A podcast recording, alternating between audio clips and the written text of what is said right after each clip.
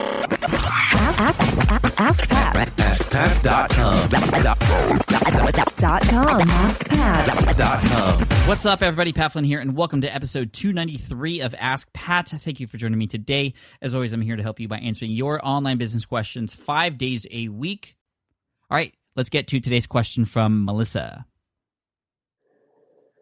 Hi, Pat. My name is Melissa Amaya. Um, I am toying with niche sites and ebooks, and anything technical I just simply loathe. So I have a two point question. Uh, do you ever recommend outsourcing web design, even if it's in WordPress, and even SEO stuff um, for someone whose eyes glaze over anytime she attempts it? And secondly, um, a five minute task probably takes me 30 minutes, um, technically wise do you have any bite-sized tips of things I can be doing on a daily or maybe somewhat regularly basis to increase SEO or anything in that realm uh, that won't be completely overwhelming and just want me to throw up my hands? Thanks so much. I'm so blessed by your uh, your uh, website here. Hey, Melissa, thank you so much for the question today. I really appreciate it. You know, I've outsourced all these things before website design, SEO. And with website design, if you are just starting out with niche sites and you're looking to get a good platform up there, a WordPress site where you can then provide content and become an authority, the ultimate resource for people who are looking for solutions in that particular space, then you don't necessarily need to outsource web design right from the beginning. And actually, I would recommend against doing it completely. I've heard horror stories of people just simply hiring a company, for example, to build their websites sometimes on WordPress, sometimes uh, not on WordPress, and then that person, you know, just stops working for them, or you know, they have a falling out, or that person moves on and gets hired by somebody else and isn't to do that work anymore, and then all of a sudden you're left with a website that is there, but then you don't know how to update it. You can't. It just won't function because you don't know how to do it because that other person did it, and so yes, I know the technical aspect of it is very hard, especially at first but you might be trying to make things too hard for yourself because, especially now with WordPress and just uploading specific themes to change the skin and the look of the website, that's really as technical as you need to get, at least at first when you're just starting out. I mean, there's plugins and things available as well, but even then, um, when, when you start getting into things like coding and things like that, I mean, that stuff becomes a headache and, and is, is completely unnecessary at this point, especially when you're first starting out, like I said. And so with website design, I would recommend just getting set up with a WordPress blog and then getting a theme to go over that so that you can stop worrying about that and get to a point where you can just continue writing and building relationships and building out your social media profiles and that sort of thing for those niche sites. So you can become an expert and not uh, somebody who's going to be too worried about you know the JavaScript or the code or the CSS. I mean, I remember when I first started out, I tried to learn all those things myself by going onto YouTube. Like I literally tried to become a CSS expert when building my website, and it just became too much of a headache. I was wasting so much time, and uh, this might make you feel better, Melissa. I remember spending eight hours one particular day trying to figure out how to move an image from the left side of the page to the right side of the page. This was a little banner ad that I had on the on the page from a private advertiser, and it just took forever. And even though I did it right eventually when I eventually hired somebody to help uh, with a custom design website, which I did two years after the site was initially used on a very basic WordPress uh, blog platform theme, uh, the the person who I hired was like, "Who did this code for you?" And I was like, "Oh, I did it." And he's like, "Oh, well, it's very poor." And so anyway, I figured it out, but again, I could have just found somebody to do that particular thing for me. And I think if you find that there's a small thing that you want to do, uh, you might want to go and check it out. I mean, there's also a lot of great services out there that will help you that aren't necessarily somebody you hand everything off to, but they can help you with these small technical things. The first one uh, that I want to recommend to everybody is WP Curve. So this is uh, askpat.com slash WP Curve, like WordPress Curve. Uh, they're a great company. Alex uh, and Dan over there are just, for a small monthly fee, you can have people go in there and fix things for you if you need fixing on, on a lot of small things. So that's a good one to check out, askpat.com slash WP Curve. Um, but then, of course, you can get themes that look good where you might not need assistance on places like themeforest.net and places like that uh, that you can just put on top of your existing WordPress blog. So I would recommend going through that far of it yourself, um, just so that you can control what's going on. And even if you were to hire somebody else, as long as you understand a little bit about the WordPress backend and how to publish content and how to put images and things like that, which you can, if you don't know how to do, just quickly look onto YouTube on how to do that. Um, that's all you would need to get started. And then you can focus, like I said, on the writing aspect. And speaking of writing, uh, I want to talk about SEO. That's another thing that you asked about outsourcing as well. I'd be very caref- careful with outsourcing SEO, especially when you're first starting out. You might be attracted to companies that can say they can get you rankings or backlinks or these certain things for just a small amount of money, which is what we probably all start out with when building niche sites. And the thing is, you don't necessarily know exactly what they're doing. And now, with the environment that we're in, in terms of Google and rankings and keywords and search engines and anchor text, it's a very sticky situation where if anything seems forced and Google catches you, uh, if anything seems like you're just trying to game the system, um, there's a risk that you're taking there, and you don't know what these companies are doing in terms of SEO for you and uh, it's very scary sometimes because all that hard work you put in could, with a mistake that they make, uh, just just kill everything, or just at least be pen- you'd be penalized for a little bit. And so you don't want that stuff to happen. And I think to make it easier for you, all you have to really understand, Melissa, is is the fact that you just want great content, unique content for your target audience in a very natural way on your website.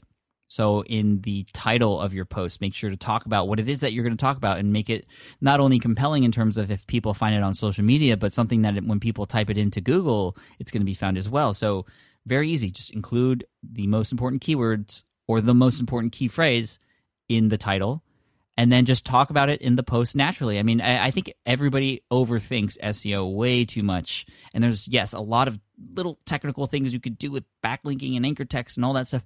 Just make it easy on yourself and write good stuff. And in the title, have it make sense to what it is that that topic is about. And then talk about it in your first paragraph using those keywords, what it is that you're talking about, which you would naturally do anyway. And then link out to other sites that are useful that are going to support your content. And then also link to other articles that you've already written that relate to and support that content as well. And then that's essentially it. That's all you really need to do. I mean, there are keyword fields that you can add in, you know, when you write a a, a, an article about something there's metadata and things like that which which are important but less important than we all think. I think the most important thing is just to make sure to have the keywords in the title and in the you know throughout the uh, article in a, in a, in a natural way.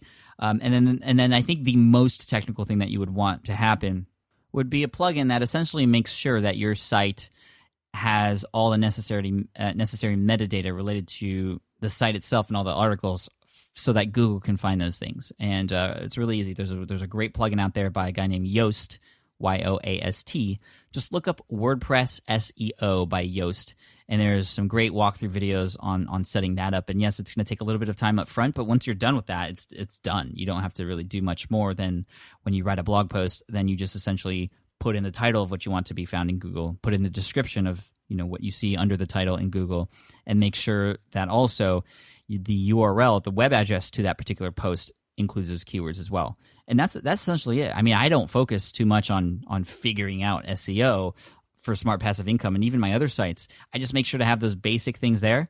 And uh, if you write good content, just like Neil Patel says, if you write good stuff, Google will eventually find it and uh, that's all I would focus on right now. And the relationships that you build with other bloggers and the connections that you make with the people in your audience, that's going to be more important than anything. And that's going to also, as a byproduct, help you better rank in Google too.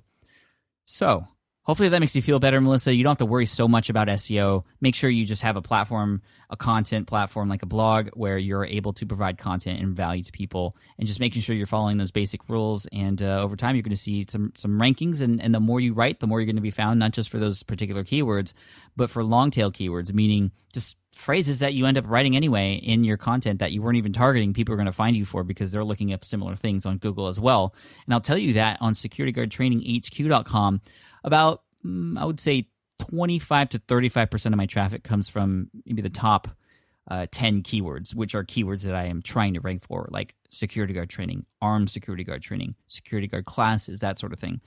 But the rest of my traffic is coming directly from those long tail phrases like how to become a security guard in Florida or at what age can I become a security guard out of high school, or you know, all those like long keyword phrases that maybe two people in the world will type in.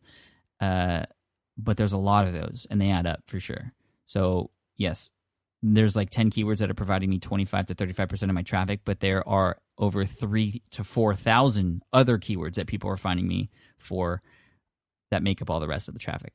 So continue to write, continue to post, and uh, you know don't get too stressed out about the technical stuff. Again, just get get get those things out of the way at first. Use the WordPress SEO plugin by Yoast, and get all the metadata in there, and just focus on the title and the, and, and description, and uh, you're good. So, uh, Melissa, thank you so much. I appreciate your question and wish you all the best. And an Ask Pat T-shirt will be headed your way for having your question featured here on the show. For those of you listening, if you have a question you'd like featured here on the show, all you have to do is head on over to askpat.com. You can ask right there on that page. Sweet. Thanks so much. I appreciate it. And as always, I love to end with a quote. And today's quote for you is from Bernard Meltzer. And he says, Blessed are those who can give without remembering and take without forgetting. Cheers, take care, and I'll see you in the next episode of Ask Pat. Hey there, thank you for listening to Ask Pat 2.0. Now, you might have noticed that we haven't published a new episode in a while. And that is because in 2023, after 1,269 episodes, we decided to sunset the show. For now, at least. In this way, we can focus our energy and efforts on our other podcasts and other projects that being said, all 1,269 episodes are still live and downloadable, and the published dates may be old, but there are still a ton of questions I've answered on the show and people I've coached. Those episodes are just as valuable as they were back then. So you can also visit smartpassiveincome.com slash askpat to dig through the archives. Plus, there's a search tool on the website that lets you search across our podcasts and blog. And of course, the Smart Passive Income podcast is still live and energetic and awesome and publishing twice a week. So make sure you're subscribed there so we can still continue this conversation. And we have some of the foremost experts and thought leaders in entrepreneurship on the show every single week. So you definitely don't want to miss it. Again, check it out. It's the Smart Passive Income podcast. Just find it wherever you're listening to this podcast. You can find it there as well. Thank you again for listening in, and I'll catch you in the next one. Cheers.